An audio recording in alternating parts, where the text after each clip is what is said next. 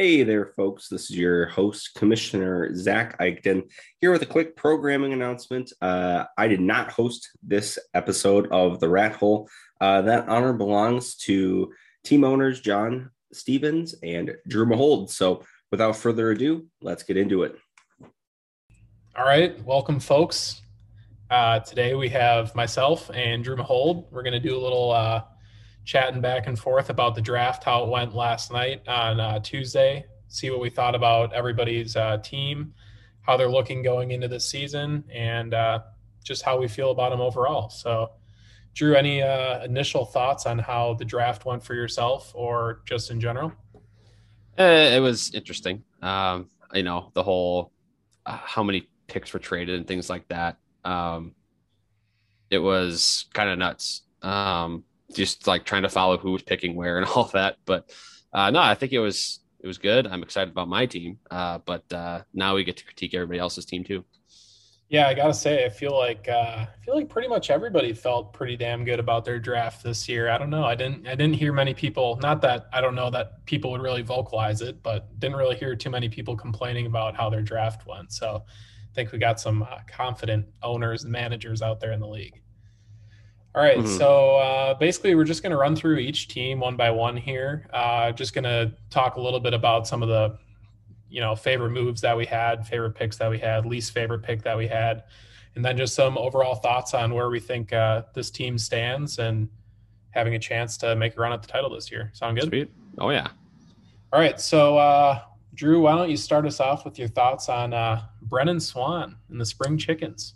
I love it. I love it. We'll start with Swan. Um, so I'll be, I mean, right off the bat, I'm going to go with my least favorite pick because I hated it at the time. Uh, Rob Gronkowski, uh, extremely early to pick Rob Gronkowski. I thought, um, guy who, uh, you know, can score touchdowns here and there, but he's never going to have a big fantasy day. Um, now I know there were some tight ends that were already kind of running off the board at that point, and I think he kind of panicked and reached for Gronk there when he could have waited a little bit. So, um, other than that, I love kind of having AJ Dillon as a kind of handcuff there option. Um, I also like his pick of the Washington defense. I think there's a lot of potential there um, for the the defensive side of the ball. So, um, I you know a lot of good things to like. Again, I think value could be had um, with that that Gronk pick. So, um, I mean, it's kind of like a solid you know B minus grade or so. Um, some potential there. Like the Waddle pick could be very interesting, but um, overall, nothing too uh, exciting there for Swan.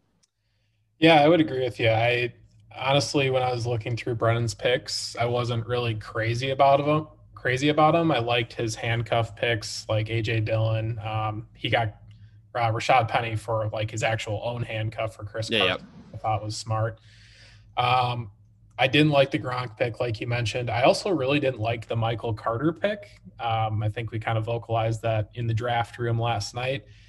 Uh, a lot of people were really high on Michael Carter like a month ago, saying like this guy's got like RB two, maybe RB one potential. He's going to be a total workhorse. And then throughout the preseason, it seemed like he mm-hmm. was, you know, playing later in games when starters wouldn't be playing. Right. So um, I don't know. I don't think it's like terrible value in the fifth round. It's a rookie running back. It's a you know it's good to take a shot, but he was just kind of the rookie running back that I personally was staying away from. So I didn't love the pick overall. Um, but yeah, so Brennan's team in general, I'm just kind of like meh about it. I don't hate it. There's some players that I like, obviously Dalvin, um, but there's a lot that I'm just kind of like I don't really have much of a reaction to. It's pretty uh, pretty middle of the road for me. Mm-hmm. Yeah, I'm kind of um, the same way there. Yeah. All right. Well, let's move on then to uh, Thomas in the dog sniffers. Nice. How you feeling about Thomas this year?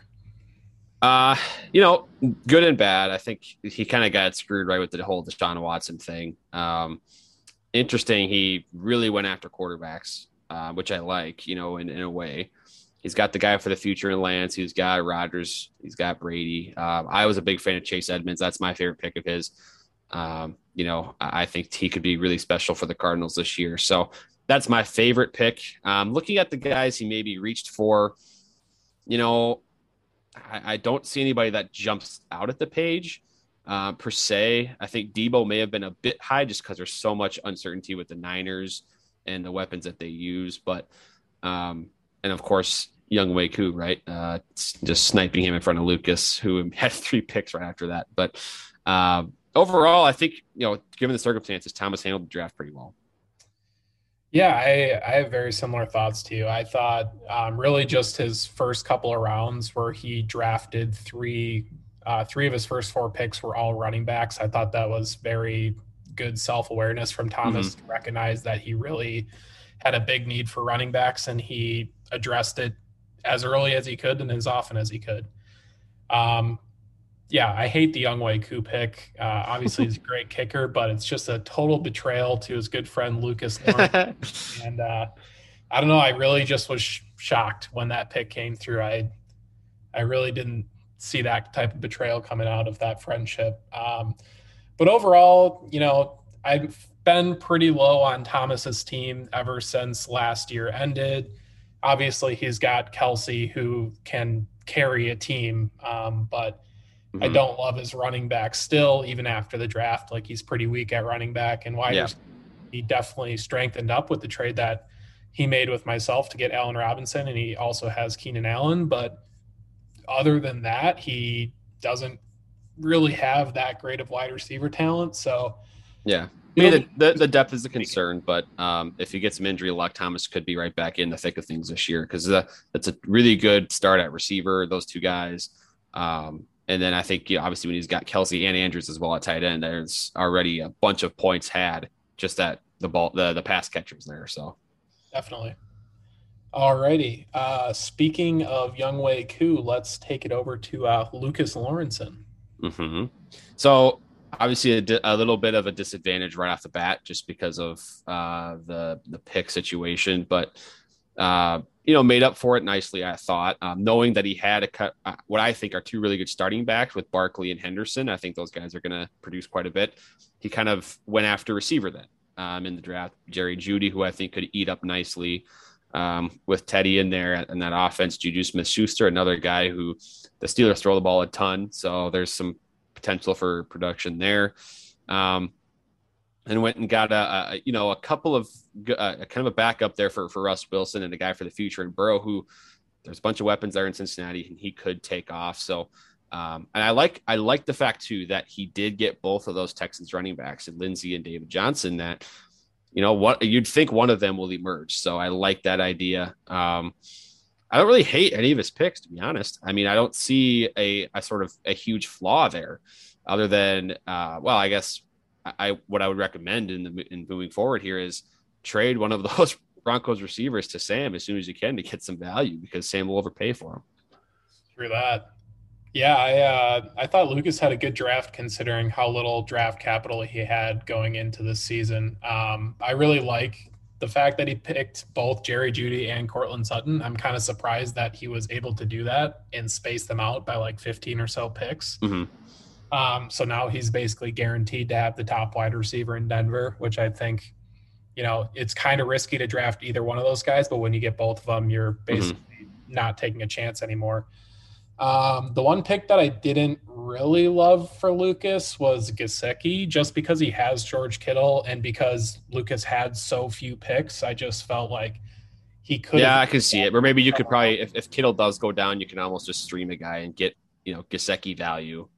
Um, exactly. Yeah. At that point, but it's not like Gesicki has so much value that he could actually be a starter in his flex spot or really that great of a substitute if Kittle went down. So I agree. Like I felt like he could have just taken another running back or receiver there and then streamed a tight end if Kittle, God forbid, goes down, which hopefully doesn't happen again this season. Mm-hmm. Um, but yeah, I don't know. I thought Lucas did about as good as he could this, mm-hmm. this yeah, pretty solid. He definitely improved his situation. You know, going in, going into this off season, it looked like Lucas was going to have one of the worst teams by far. Um, but coming out of the offseason and out of the draft, I think he's poised to have a good chance to make the playoffs. So well done, Lucas. Mm-hmm. I agree. All righty. Then uh, I think maybe we can hop over to uh, the Sam Olson, the Bronco man himself, taking a Bronco in the first round. Not surprising at all. How did you uh, feel about the rest of Sam's draft? I mean, you know, I, I I think Javonte Williams could be something. Uh, I, I, think he could have waited a little bit to get him, where I think uh, other running backs such as Chase Edmonds, Damien Harris, um, either one of those Niners backs um, could have been uh, better picks at that spot. I think that's a bit of a reach. Um, but I think he's he kind of solidified it by you know he does have Kamara and Josh Jacobs. He also handcuffed Jacobs with Kenyan Drake, which I thought was a really good pick.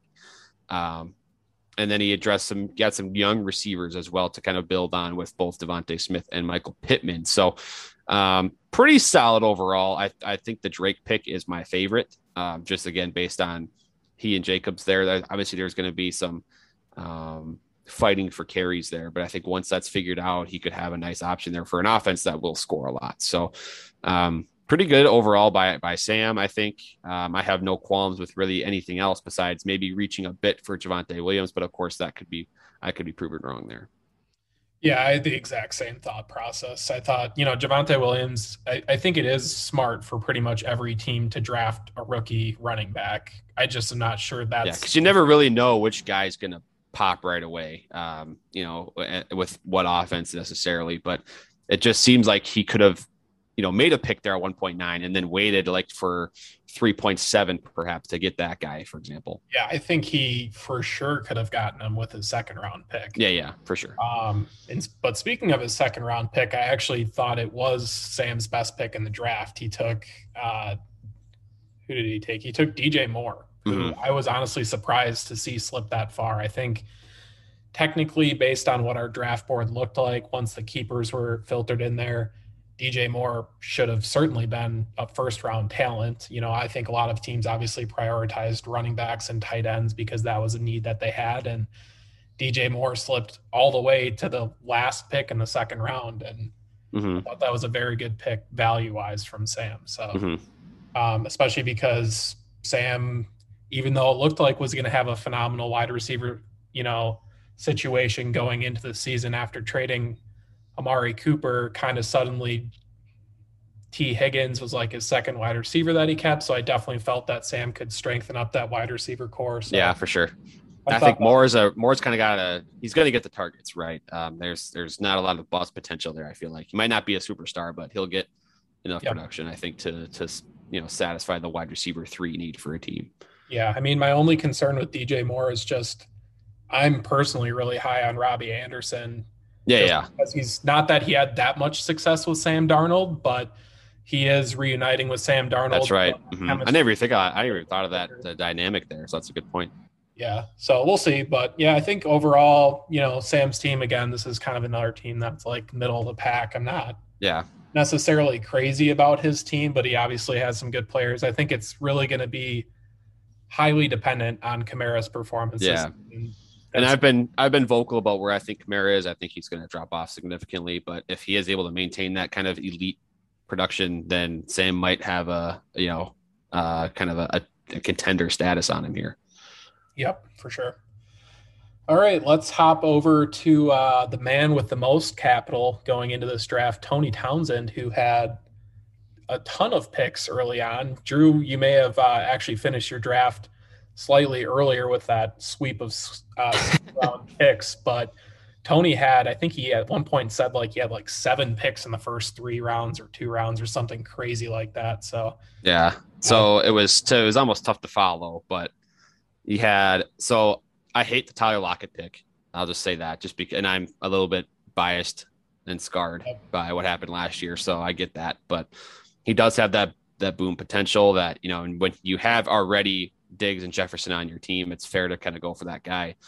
Uh, I think Harris was the kind of easy number one pick. Um, I will say though, and I think I'd love to hear his thoughts on this, but I wonder if he was going for Pitts before the whole J.K. Dobbins thing, because um, it seems like he would have been pretty solidified at running back at the time, and then he could have slid Kyle Pitts in right there at tight end. Um, anyway, that's you know you can't go wrong with Harris there. I don't think.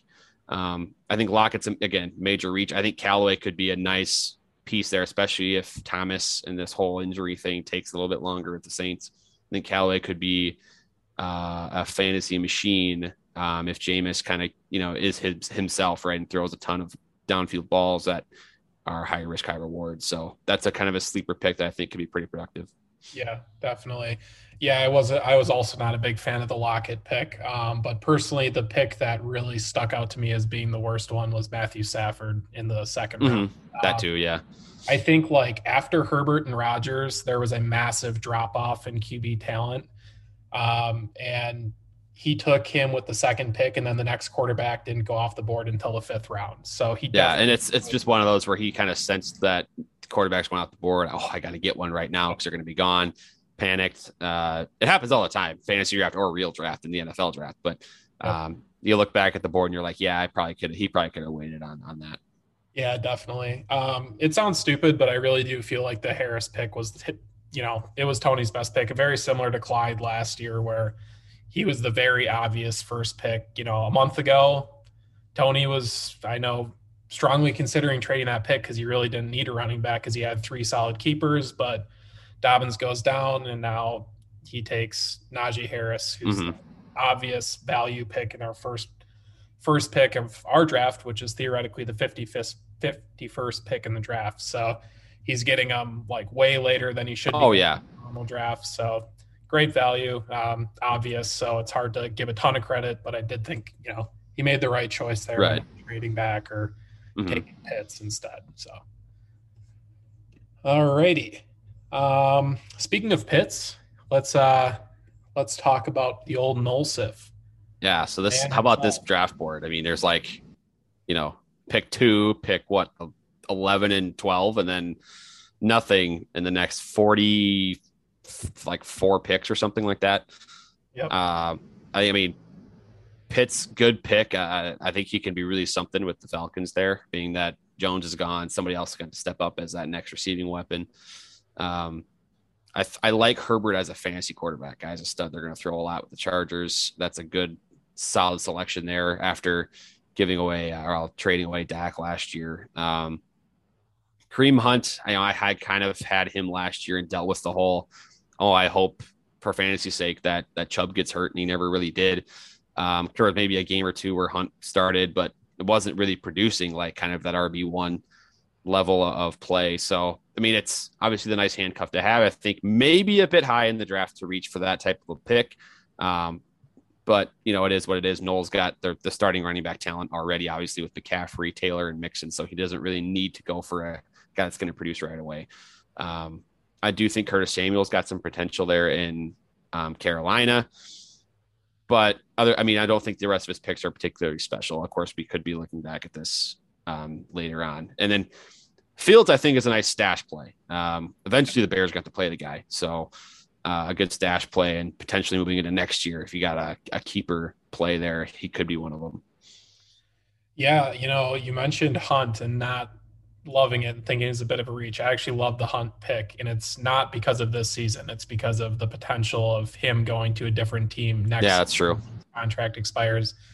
I think, like you mentioned, Noel is obviously very strong with three very good running backs on his team already. So I think it's it's a total stash play for next season. Um, and as long as Kareem Hunt goes to like one of 27 teams in the NFL, he's going to be the starter and probably a keeper in this league. So as long as Kareem Hunt plays as well as he did in the last couple of years, signs a big deal in the offseason and stays healthy, I think he's an obvious keeper uh, in this league. So either mm-hmm. Noel will be able to get some tremendous value from trading him or keep him in, keep him himself. Um, yeah.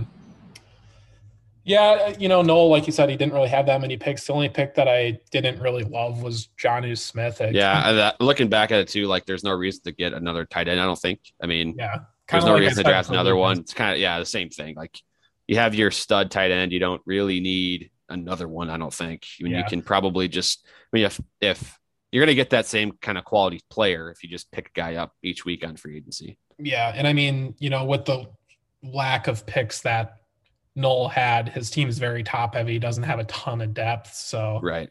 I think I just would have probably taken another wide receiver. Just, I mean, I know that the wide receivers taken, you know, this late in the draft are typically dropped and picked up repeatedly over the course of the season. So it's not like you're picking from an unbelievable pool of talent in the 10th round, but you know, maybe like Marquez or Callaway or somebody like that, he mm-hmm. might have had the opportunity to take. And I don't know. It, you know, overall, I I still really like Noel's team, just like I did last year. I think he's yeah. definitely got one of the strongest rosters in the league, and think he's definitely going to make some noise this season, as long as his players stay healthy. So hopefully that, you know, hopefully he's got mm-hmm. health on his side this season. So, alrighty, let's uh let's hop over to uh, your team, Drew. How are you feeling about your draft this season? Yeah, well, in my unbiased opinion, I killed this draft. No, uh, um, so I, I kind of had a little bit of an Olabisi Johnson moment here, um, and what I mean by that is, I took Hubbard, uh, set kind of very early. Uh, I just, I got, I had three picks in a row. I went a bunch of handcuffs with Connor, Pollard, and Hubbard, and then Hubbard was the guy I realized like, why do I have him right now? So I cut him immediately. So, uh, looking back, don't like that, but I think I got good value with Tonyan um, at tight end. He was on my team a little bit last year and contributed nicely for me. Um, I think Odell could be a sneaky good pick in that you know he's my fourth receiver and he's still that super talented guy that could get a bunch of targets in production. So could be a nice trade piece for me moving forward. Um, and then of course I've kind of made my said my piece on on Gus Edwards. I think he's going to be really nice with with no Dobbins there. And I don't, I mean, I, I really don't think Le'Veon Bell's a, a, threat to him or his playing time. Um, if anybody, it's it's that Tyson uh, Johnson, I believe, the guy that they drafted this year. Mm-hmm. But um, I really think Gus will get a ton of carries with, and then that right that Ravens rushing attack is is awesome. So I'm really excited about Gus. Yeah, I um I really like the Gus pick as well. Um, I didn't um, think he'd fall to the eighth pick, actually, to be honest. I didn't either. I know that he was obviously projected much later just because of all the drafts that had already happened. His yeah. draft pick was much lower than where he should be picked based on when we drafted. Um, but yeah, I was kind of surprised he made it that far.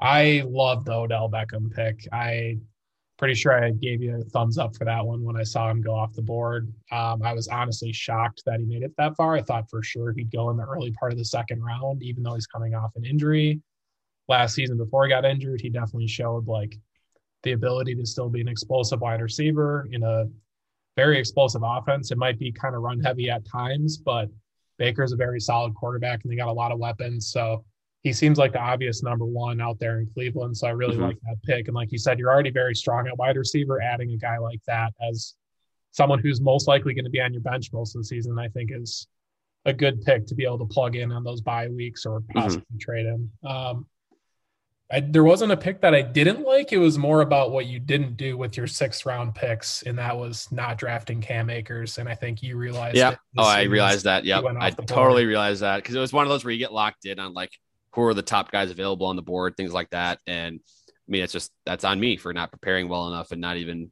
you know Cakers of all should have been on my board higher yeah. than that. So um, that's certainly a mistake, and I hope I don't regret it too much. Yeah, I, you know, like there were a few things that I was certain about in this draft, um, but one of the things I was pretty damn certain about was Drew Mahowald taking Cam Akers in the sixth round, just because of how many picks you had there.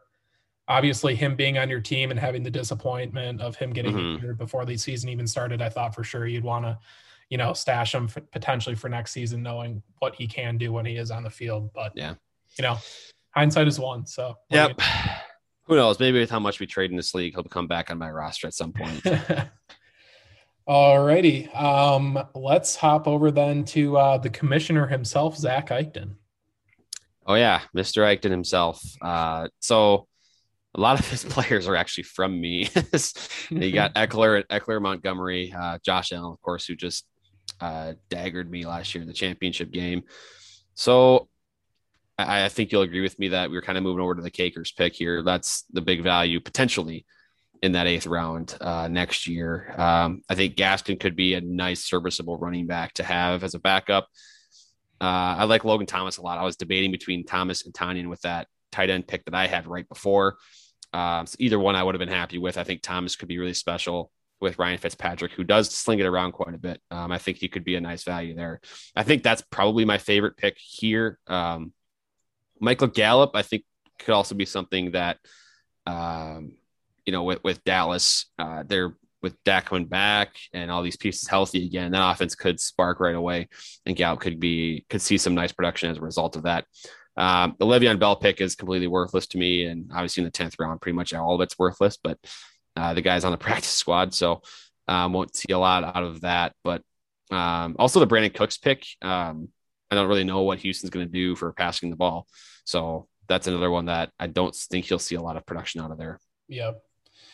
Yeah, I you know overall I really liked uh, Zach's draft. I thought he did uh, did a very good job. Uh, the pick that I liked the most was his third round pick of Sermon out in uh, San Francisco. Like I had mentioned earlier, I think every team at some point should take a rookie running back. I think that Zach kind of hit the sweet spot with not taking one too early when he could have taken a guy that was more of a guaranteed thing. Third round, you're kind of getting to the point where like you don't know if these players are really going to pan out or not. So I think it's a good time to take a shot on a rookie running back in a system that is very heavy into the run game, but you never know with San Francisco who's going to really be that top guy. I think a large part of that is because mm-hmm. they haven't had a guy that's really separated himself uh, in the running back room. But I think Sermon could be that guy. And like I said, I think it was just a good a good yeah. time in the draft for him to make that pick. So I thought that was a really good pick. Uh, the pick I liked the least wasn't necessarily because of the player, but who he could have taken. It was another running back. He took Gaskin with his second pick. I just really thought that should have been Edwards. I thought between Gaskin and Edwards, to me, yeah, it's oh, an yeah. obvious I, I agree with, with that. Gus Edwards, just because he's going to have way more volume than uh, Myles Gaskin. I don't know. The reports have been so conflicting about Gaskin. One week they're saying that it's going to be a committee. The next week they're saying he's the feature back. So I just thought Edwards would have been the safer pick there. Um, but regardless, Gaskin still should be a viable option, like you said. Mm-hmm not a, I mean, it's not a bad spot to have him. I just think Edwards, he's been over, he's averaged over five yards a carry in each of his last yeah. three seasons. Um, and they get only more volume this year in that Ravens offense. So, and the, the Dolphins offense, not super spectacular. So, um, but I mean, ha, I guess, hey, maybe Tua mm-hmm. takes that next step. Yep. All right. Uh, two more teams here. Let's go with uh, Josh Palingo. Yeah, Mr. Plingo himself. Uh, I think this might be the the draft board that was kind of most in line with like where they originally started. yeah. um, but you have Cooper Kupp, who a complete wild card, uh, at least in when I've had him on my team. Uh, I know he's part of one of my terrible trades in the past where I kind of gave up quite a, quite a bit of value. Um, the Mike Davis thing is interesting. Uh, I think he could be a really nice piece there. Um, I don't know if he's on RB three material, uh, but I think you know last year was a, it was uh, Falcons running back again that he acquired right after the draft with Gurley. Um, that didn't work out super well. Uh, I'm going to go back to Robbie Anderson. Uh, John, when you mentioned about the connection with Darnold, I think that's my favorite pick that he made. And then also the Mecole Hardman pick, just in the sense that the Chiefs are such a high powered offense that there is going to be touchdowns and yards out there to be had. Um, and Hardman's going to, at some point, he's going to be a recipient of that. He might be the third or fourth option, but that's still going to be a good value in the seventh round on the Chiefs offense. Yeah. Yeah, I definitely agree with the Robbie Anderson pick. Like we've already said, um, having that connection already established with Sam Darnold. Robbie Anderson has also been, you know, very dependent on yardage for his scoring, which is kind of what you want out of a receiver. You want them getting points from their yardage and from their receptions in a PPR league you don't want them to depend on touchdowns. And I think only four touchdowns for Robbie Anderson last year. So if he can just have like a little bit of an increase to his touchdown numbers going mm-hmm. into this season, I think he immediately jumps into that, you know, RB2 category. So it'll be interesting to see getting back with Sam Darnold if he can make that next, you know, next step and kind of mm-hmm. overtake DJ Moore as the number one guy. Um, I I don't love the Mike Davis pick, but I'm even a less fan of the Noah Fant pick personally. I think that pick kind of just got timed. Not it wasn't the best timing on the pick just because I felt like there's a pretty big drop off after Pitts and Hockenson. I don't really feel like Fant is that much better than Tonyan or Logan Thomas. So I thought to like take him in the second round when all those other tight ends ended up sliding all the way to the fourth round was a bit early, a bit of a stretch, but maybe he knows something about uh, Noah mm-hmm. Fant that I don't. So we'll see yeah. how that one pans out for him. All right. That takes us to our final team, which is uh, myself. Mm-hmm. Go ahead and uh, roast me, Drew. well, uh, so I, I, the way that your team was constructed, I think you had to kind of go in and get a receiver that had a solid floor that would give you points as a wide receiver two each week. I think Diontae does that. Um, where you can now pair him next to Davante and you know he's going to get that seven or eight catches when he's healthy. Might not be for a ton of yardage, but you know he's going to put up near double digit points just because of that. Um, so that's nice to have, and I like that pick in that way. Thomas is risky, but uh, at your with your second pick, but again, I think the fact that you are such a top heavy roster already, you have so much potential there. Uh, plus, you already have Waller tight end, so you can kind of make that risky pick a little bit. Um, same with Antonio Brown in that same, oh, and Kenny Golladay too. They're all kind of that sort of high ceiling, but potentially low floor type of pick, which I think is a strategy that you were able to employ based on how talented your keepers are. Um, other than that, you know, I, I, think Gage could be another wild card where the Falcons do put up a bunch of passing yards. Could be Pitts, could be Gage, who's sort of the the number two behind Ridley there. Um, I think one of them is going to be at another kind of risk there. And then I, hey, you, you got the best kicker from last year, Sanders. So, uh, you know, I think you you employed it. Your strategy was well, yeah. I think your strategy was unique in that with so with how good your keepers are, you could be a little bit more risky with your picks. And I think you did that really well. Yeah, no, I, I you nailed it. That was totally my strategy. Was you know I definitely knew I needed to get a receiver early that was going to be just solid because I didn't have a wide receiver too. Um, I am so like up in the air. Like I don't know if I like the Diontae Johnson pick or not. I like the Diontae Johnson pick because it allowed me to also take Michael Thomas, um, who I can now stash away. And hopefully, if he mm-hmm. comes back and is any resemblance of himself, he will definitely be a starter on my team once he's healthy. One thing I'll also say this on Thomas, I do think it's at least a little bit possible that he's traded before the trade deadline to a different team. Yeah, and I would which, not mind that at all. Yeah, yeah, because I think that would benefit him. yeah. So I, you know, I like the Diontae Johnson pick from that aspect. The only reason I don't like it is because I told myself that if Kareem Hunt got to where I was in the draft, I was going to take him, and I basically mm. didn't have the balls to do it. Um, I will say I would I would bet that you. I mean, I obviously hindsight is one, but I think you would have got Diontae at two five if you really wanted to. Yeah, I wouldn't doubt it. And as soon as I did it, I was like, man, I really hope that Hunt makes it to five. we'll took him with the next pick. So, you know, I it would have been nice to have him as a handcuff for Chubb, but I was really thinking about the value going into next season. Um, and knowing that I had like strong teams already, I knew I didn't like necessarily need a guy who is going to play right now. So, mm-hmm. like I said, kind of up in the air about the Diontae Johnson pick, um, just for those kind of like cascading uh, yeah. consequences. Uh, the pick that I like the most for my team is Damien Harris. Um, I really just thought it was kind of surprising to me that he fell that far. I definitely wouldn't have taken Raheem Mostert or Mike Davis or Chase Edmonds over him. I just think that Damien Harris is much more talented. He's younger than those guys. He's mm-hmm. finally mm-hmm. not having to compete with like another Sony with Sony Michel, who's kind of always been parallel to him. So now he's going to be like, yeah, that's a good point. The main first and second down back, and then obviously James White will probably still take the uh, pass catching downs. But I think like he's a good player for me to just have on my bench in case I do have injury issues. I think he has a relatively high floor, so I was mm-hmm. really happy with uh with him sliding that far and me being able to take him.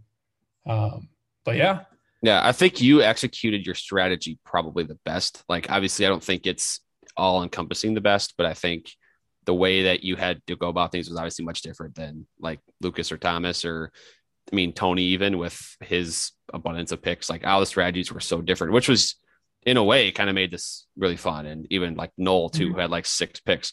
But um, I think you executed that really well. I think Josh really bolstered his team well, too, actually.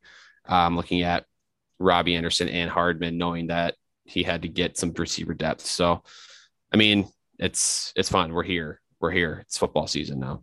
yeah, definitely. Yeah, I think um, you know, looking in preparation for this, I was actually pretty surprised at just the parity in our league. I think that really pretty much I, am surprised to say this i really do feel like any team could beat any team in week one of this season. Like with all of our teams fully healthy, basically going into the season, I think that the Lucases and Thomases of the worlds could very easily win their week one matchup. Um, and I think that, you know, myself or Noel or some of the other stronger teams like yourself, Drew or Zach or Josh, those teams could very easily also fall. Like I really feel like we have a pretty level playing field going into this season, and it, that's not something that I felt you know two or three weeks ago looking at everyone's keepers. So I think everyone did a very good job of like addressing the needs that they had on their own team. Right, which um, it's it is funny just how the strategy changes completely, like based on draft capital, and I also was I had fun watching uh, like handcuffs be a priority for teams, and I didn't look I didn't realize how much it happened until I went back and looked at the board, and you saw, you know, Sam with Kenyan Drake, or I mean I know I was all over the handcuffs um, with my own team, so it's uh yeah I mean it, it's fun to to watch that unfold. Yeah, I think last year certainly served as a uh, stark warning to what can happen when you don't have handcuffs for some of your, you know, most important running backs or most important players with just how many guys got injured or out with COVID last season. So I think uh, good adjustment made by the uh, the managers in this league for sure. But uh, yeah, that basically wraps up our uh, draft analysis. Um, thanks for uh, thanks for joining me, Drew. Absolutely, it was a good time. Good luck to all the participants in the league. Uh, you'll be chasing me all year. All right, Zach, cut. I know Zach's just going to include this part anyway, probably, but hopefully he cuts. Da-na-na-na, da-na-na-na. All right, welcome to the week one matchup previews for the Punk Stars Fantasy Football League. Um, uh, I am Drew Mahowald, team owner, Screw Some Grinders, 2021 runner up, excuse me, 2020 runner up 2021 champion, uh, and the moderator of the uh, commissioner debate this year. Uh, I have John Stevens with me, uh, team owner of the, is it Lock Plazas now? Yeah, yeah, the Lock Plazas. Uh, you know, some will call, some will remember the iconic moment in the Pick'em se- segment last year when I made that incredible pun. That's right. That's right. Mm-hmm. Um, so I thought, you know, it's a funny pun. Are you uh, locking yourself as a champion? Is that what this is? Uh, that might be what I'm implying. We'll see. All right, There's definitely some confidence on my side. So I thought, you know, the nickname kind of suited how I was feeling about my team's chances this year. So all right. Um, fair enough. Fair enough. And I think do think your team is is pretty pretty loaded to begin the year. So potentially a favorite to win. But um, let's get into some of these matchups here. We'll start with I'm gonna go with the spring chickens and the the jacks on jacks off a couple uh, unique team names there. Um, so that's Brennan Swan versus Josh Palingo. Give me your take. Who wins? Yeah, well, first of all, I do not know what to think about uh, Josh's name, his team name. It might be the most stereotypical Josh Palingo fantasy football name of all time, making a yeah jacking off pun when he has uh, Lamar Jackson on his team. Um, but yeah, you know, I I definitely struggled with this one going into this week. Uh, I completely forgot who I picked in the pick'em, so I'm probably going to contradict myself. But uh, uh, I really like Dalvin Cook going up against Cincinnati this week, so that's a good matchup for uh, for Brennan. Uh, on the other side of things, Zeke is going up against a really good Tampa Bay defense, so I think you know that running back matchup alone leads me to lean towards Brennan this week, just because those two guys are so uh, important to these teams. So I'm gonna I'm gonna favor uh, Brennan in this matchup.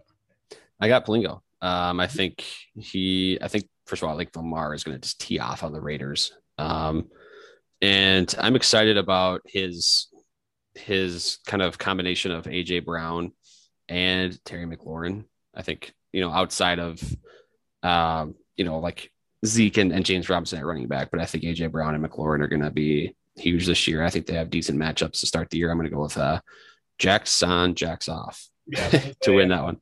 That is an incredible wide receiver duo that Josh has. That's for sure. That could be very potent for him going into the season. So matchup two, we've got the dog Sniffaz. He did change the name a little bit, so we got to make sure we account for that in pronunciation. Uh, the dog Sniffaz and uh, imposters uh, in this matchup. That is Thomas versus Lucas. Uh, who do you got?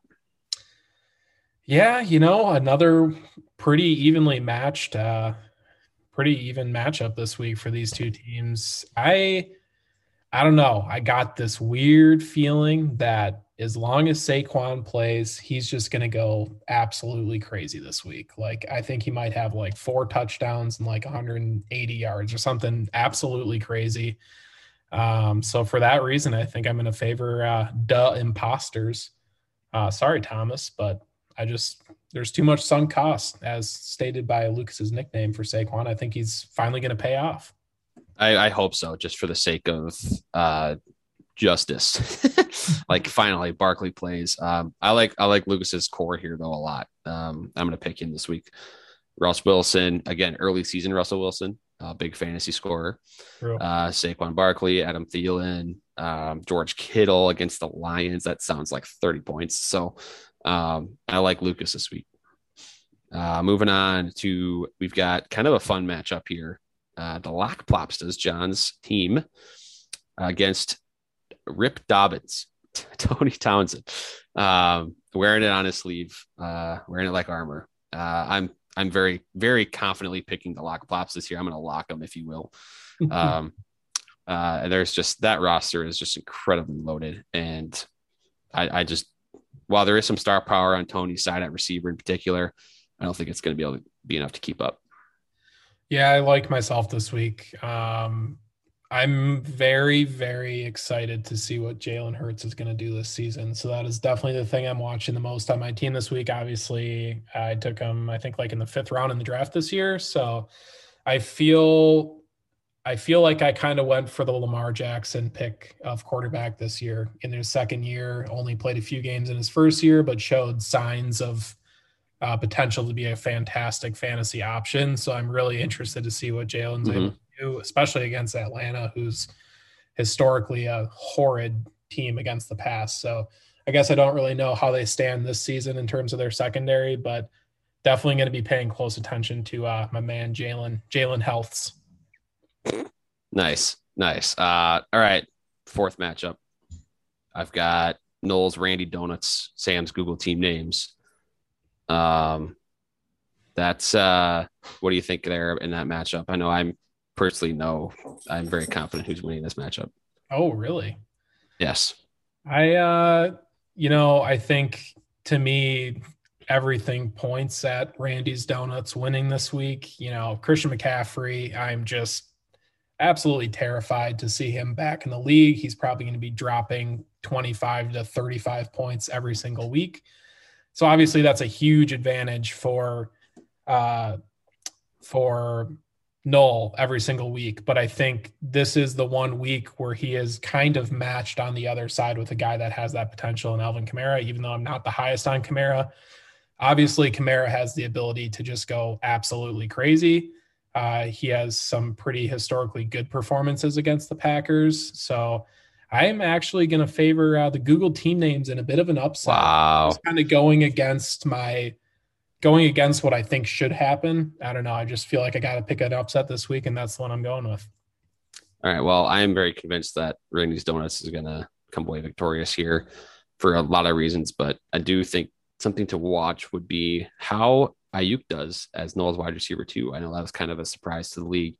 Was Noel trusting him to be wide receiver two? So that'll be something to monitor how many targets he gets, et cetera, against a very vulnerable Lions defense and matchup of the week uh, championship rematch. Uh, it's like they do it on the Thursday night game every year. They try to find the most intriguing matchup possible and they place it there on that prime time. Gluten freaks, screws and grinders. Last year, obviously, as the story goes, Josh Allen's last pass of the season gave uh, Commissioner Eichten the win. Um, uh, I'm a little biased. I like my matchup and I like my t- my chances with that one, so I'm to go with that. Yeah, I I'm definitely favoring favoring your team this week, Drew. Um, one of the guys that I specifically have my eye on, and it may sound kind of weird, but it's Mike Evans. You know, I love it. I love it. I Where's don't. Mike? I just hate Dallas, and I just really feel like Tampa Bay is just going to curb stop them. And usually, when Tampa Bay destroys a team, Mike Evans is a huge benefactor and has a couple of touchdowns and like a shit ton of yards. So I could see Mike Evans going off this week. Um, definitely, definitely will be paying close attention to uh, Gus Edwards as well on your side to see if uh, that pick, that early pick in the first round, paid off. Um, and the guy that I'm watching the most on uh, Zach's team is definitely David Montgomery. I have massive doubts about him this season. Mm-hmm. I think he's a talented player, but I just really don't think he is actually like a solid RB2, like a lot of people feel like he is, and like Zach is counting on. So I'll definitely be watching uh, Montgomery very closely to see how he's able to perform. Right. Yeah. Uh, that's actually something I'll be looking at too, just because like clearly I didn't have the faith in him based on trading him away. So um, also something to note now, Ekeler is apparently hurt with a hamstring thing. So that'll be something to that Zach might have to take care of. Yeah, that is uh, a shame. Some would say. Oh, that's cold blooded, John. That's cold blooded. I love Austin Ekeler. Some would say it's a shame, including myself. All right, let's get into uh, this week's fun fact of the week.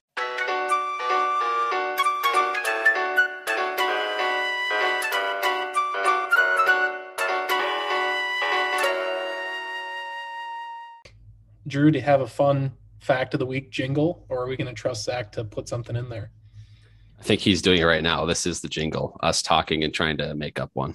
I think you should make a jingle. No, no. I want well, yours is the go-to that's been on the on the program. Yeah, well, all right, fine. This week's fun fact of the week it has to do with the league rankings going into this season. Uh, maybe surprisingly, maybe not.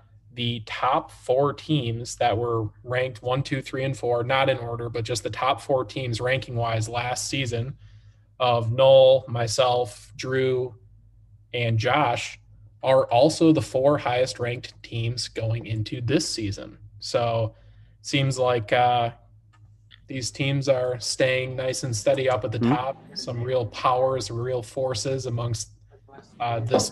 So we'll be able we'll uh, we'll see if those teams actually stick near the top for the entire season. I know last year, obviously Noel fell all the way to ninth with all of his injuries and Josh didn't exactly have the best season, probably you know by his standards or anybody's standards.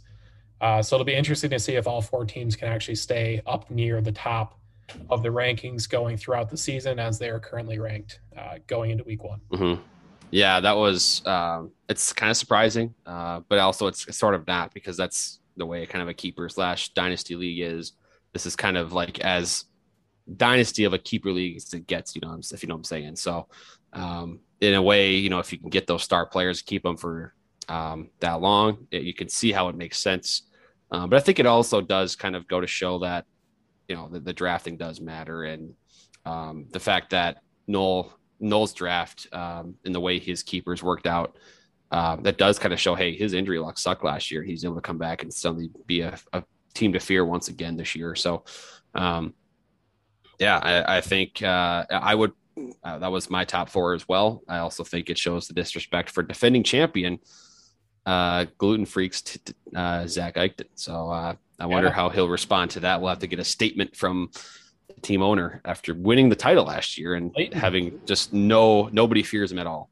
Blatant uh, disrespect. Um, some might say that many team league owners still think that his team name should be the, group the gluten frauds after finishing yeah. one last season when he in the regular season I think finished fifth or sixth. So just goes to show you that a little bit of luck in the playoffs and you can come home with a mm-hmm. championship, mm-hmm. but it doesn't necessarily mean that you're going to be near the top of the rankings going into next season. So I'm yeah. sure Zach, uh, I'm sure you're right. Zach is probably taking that very personally and will probably come out with vengeance in the first. Yeah, he should be going to his team now and uh, you know, making sure that they see this. It's a bulletin board material. Uh, if I'm him, I'm going to the team. I'm telling DeAndre Hopkins, I'm telling Josh Allen, I'm telling Austin Ekeler and Dave Montgomery, like, hey, nobody believes in us. Yeah, um, you know, given that motivational speech, uh, if he's a good team owner, team manager, that's the next step for gluten freaks. Otherwise, they will soon become the gluten frauds. Yeah, I'm trying to draw a comparison to an NFL team that was disrespected so much after winning a championship, and I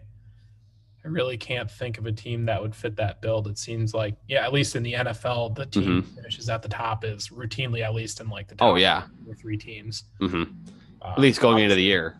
Obviously, fantasy is a little bit of a different game, especially in our league setup. Only getting to keep five guys, not having the entire same roster as you did last year. So, best of luck in week one, Zach. I hope you uh, prove the haters, including myself, wrong. Well, I think is that does that conclude the episode of the rat hole? I think it does. It sure Um, does. We'll see if uh, so- Zach actually stitches this together at the end, or maybe we're saying Maybe it's just all one audio clip. Yeah, We're we'll giving see. our closing remarks when this is going to be like in the middle of the episode. Who knows? Maybe it is. Um, so I guess thanks for listening. Maybe to the rat hole. Um, sure. Uh, yeah, we'll- turn it off, or maybe don't turn it off. Uh, also, secret message, uh, Brennan, if you text me uh, fluffy pineapple by uh, 6 p.m. on Thursday, so tomorrow, I will Venmo you five dollars. Best of luck.